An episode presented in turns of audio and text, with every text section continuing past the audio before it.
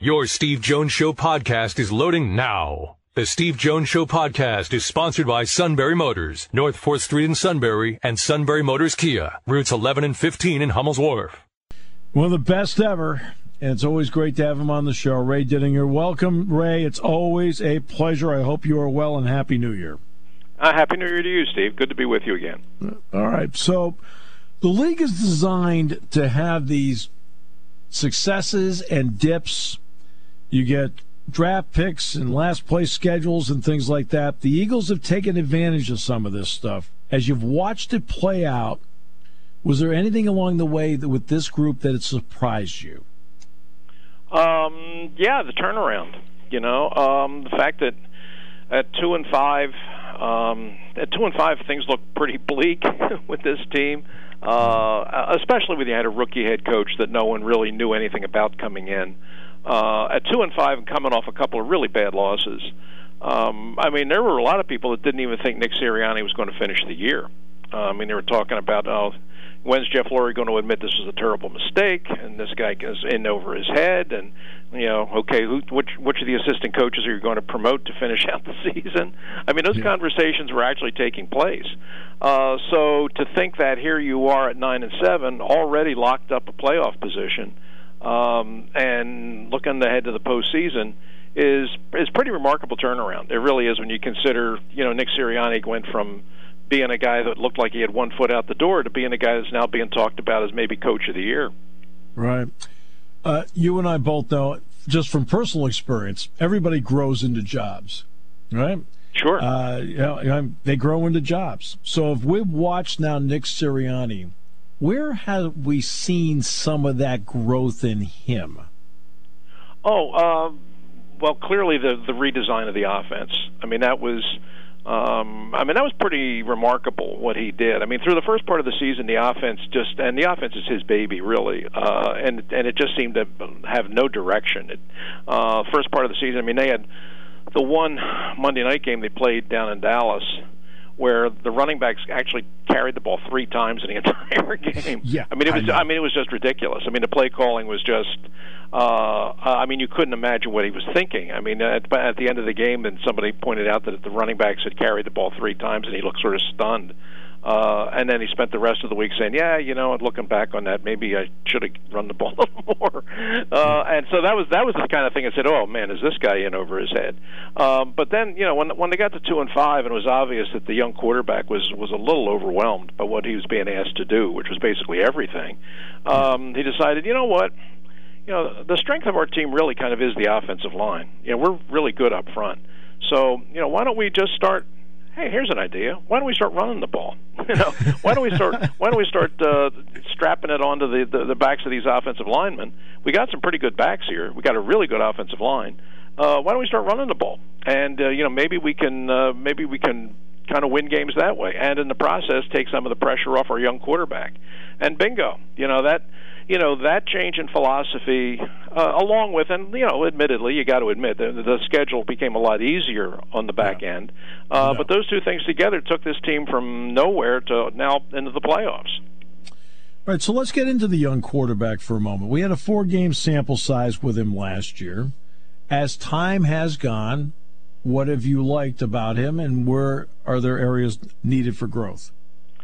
Well, um, he's certainly improved, um, but that's you know, I mean, you could say that throughout his whole career. I mean, he, you know, when we first saw him playing at Alabama, uh, I mean, when you know, he looked like he really looked like a running back playing quarterback. I mean, yes. he really, uh, I mean, his uh, just his passing, his mechanics were just way so far out of whack that you just wondered if he could ever really be a functional quarterback. Uh, but then, from when he left Alabama, and he went to Oklahoma. He clearly was working at it because he got better. Uh, mm-hmm. and then he came to the NFL, and two years in, he's continuing to work at it, and he's getting better still. Now he's, you know, he's still not he's still not a picture perfect quarterback. He's still not a thread the needle passer, really, um, but he's a pretty dynamic runner.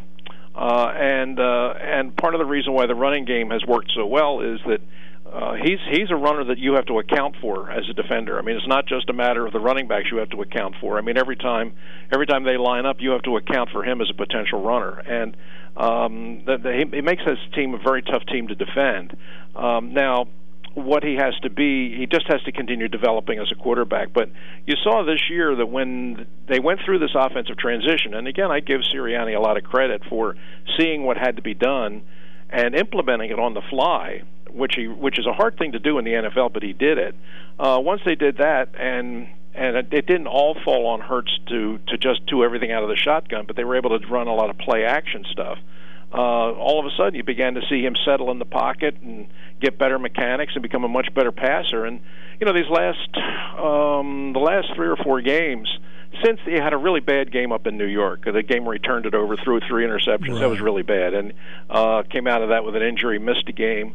Uh, and then, you know, Gardner Minshew came in and actually had a good game against the Jets, and there were a lot of people that said that the Eagles should make a quarterback change. and uh, and Sirianni said, no, no, no, no, we're we're going to go back to Hurts, and and he's come back, and since then, uh, he's completed almost 67% of his passes and only thrown one interception. So, um, I mean, he's really improving as a passer. He's not, you know, he's still got a ways to go, but he's certainly improved from where he was when we saw him in Tuscaloosa. They also helped themselves in the draft when they got DeVonta Smith. Yep. Yeah, it's one one thing to see a guy on TV, but then you finally get to see him in practical application in person. What has impressed you about DeVonta Smith? Everything. yeah, Everything. I agree. I, I, I've I've often said I can't remember the last time I was this excited about an Eagles draft pick. I mean, I, I think. Uh, when they and I, I give the general manager Howie Roseman credit. I mean, he pulled off the trade on draft night that he jumped ahead, jumped ahead of the Giants because uh, the Giants were all set to take DeVonta Smith. I mean, that's they were they were all in on DeVonta Smith, uh, and um, and Howie Roseman and the Eagles wanted him too and uh, they made the trade with the Cowboys. That you know, not often you make trades within your division, but they traded yeah. with the Cowboys to jump ahead of the Giants, and they got DeVonta Smith, and uh, boy, has he made a difference. Uh, you know, the last couple of years. Um, the receiver corps here just they just weren't good enough. I mean, they just couldn't get open. They weren't they weren't reliable catching the ball. Um, they were generating very very little out of the passing game. Uh, and even though they had invested some high draft picks in it, some of the guys just hadn't developed really. Uh, you know, J.J. Arcega-Whiteside has given them nothing. Um, you know, Jalen Reagor, last year's first pick, has basically given them nothing. Um, you know, John Hightower is a kid that they drafted. They had some high hopes for. He's a practice squad guy now. Uh, I mean, they had drafted, they had invested all this capital in draft and wide receivers, and none of them was producing. So there was some some people were sort of rolling their eyes and saying, "Really, you're going to use the first pick on another wide receiver, given your mm-hmm. track record?" But they recognized that this guy he wasn't like the other guys. I mean, this guy came out of college as a very polished product. I mean, he if anybody that watched him play at Alabama, and we all saw them, they were on TV every week, so you saw it. He was an NFL player before he ever came out of college. Right. I mean, he was he was a sun he was a Sunday player playing on Saturdays, and if you watched him play, you knew that. So he hit the ground running here in Philadelphia, and he's you know, and he has really, really added a lot to this passing game. That combined with the development of Dallas Goedert as a really good, as a really good tight end who can both yeah. block and catch the the third yard down pass, and also go down the seam and catch the big play. You know, they've got the makings, not a complete passing game, but they got the makings of a very good one. You know, it's interesting because I mean, Alabama's going to play Georgia again on Monday night. People forget that when Tua threw the touchdown pass, it was DeVonta Smith that caught it that won Correct. the game as a freshman. People seem to forget that. You know what's interesting about him, Ray? National championship game last year, they're playing Ohio State. They kept lining up Smith in the slot, and Ohio State never touched him off the line of scrimmage. right. Like, you got to jam this guy. Now he gets to the NFL where they got the five yard contact rule Ray, that first step off the line of scrimmage, he's so impressive. They still don't get contact with him. No, they don't. And you know, Steve, that was you know, I kept telling people, I said, this kid's a star. I mean, he is. He just yeah. is. I mean, you can just see it. And you know, what everybody was saying was, no, he's, he's you know, he's 115 pounds. You know, he's. I mean, he's going to come to the NFL, and he's, not going to be able to get off the line of scrimmage, and he's going to get he's going to get hurt. And you know, and I said, no, I, you know, if you if you saw him play in college, you know, number one, you you don't you never lay a glove on him at the line of scrimmage. You don't. Yeah. Uh, and you know, I don't. You know, NFL NFL defensive backs, yeah, they're bigger, they're stronger, they're better, but they still haven't had to deal with a guy like this, and he's um, and he is so good at getting off the line of scrimmage. And once he gets down the field, the way he can stem a route and and create separation.